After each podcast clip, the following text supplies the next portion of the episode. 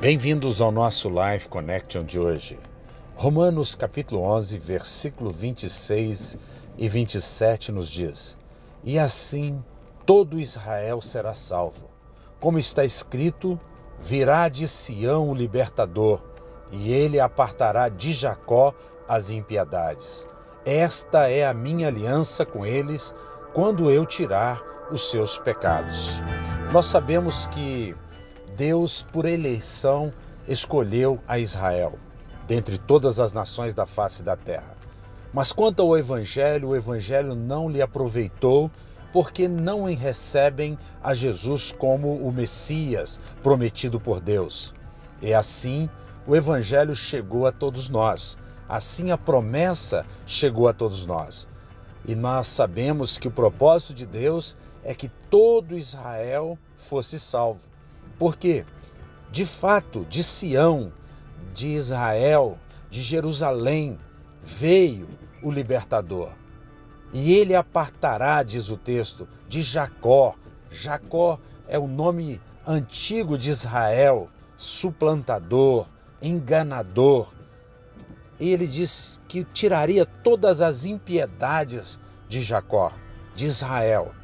Mas isso não se aproveitou de fato a muitos dos judeus daquela época e até hoje eles ainda estão esperando o Messias prometido.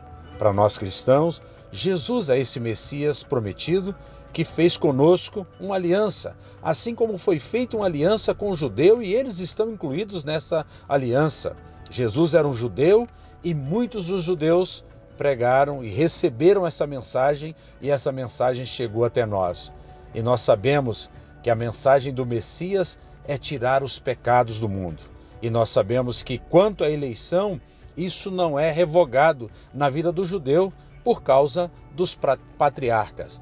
Uma eleição é uma aliança de graça. Deus, por sua graça, alcançou, escolheu, elegeu a nação de Israel. Isso não é revogado porque eles não aceitaram de uma forma plena a promessa de Deus naquela época. Nós sabemos que Deus continua amando o mundo inteiro e Israel faz parte desse povo eleito por Deus. Que você seja um amante da palavra de Deus, que você seja uma pessoa que ama todas as nações da face da terra, dentre elas a nação de Israel. Que você seja profundamente abençoado pelo Senhor nesse dia. Um beijo grande no coração. Fiquem com Deus.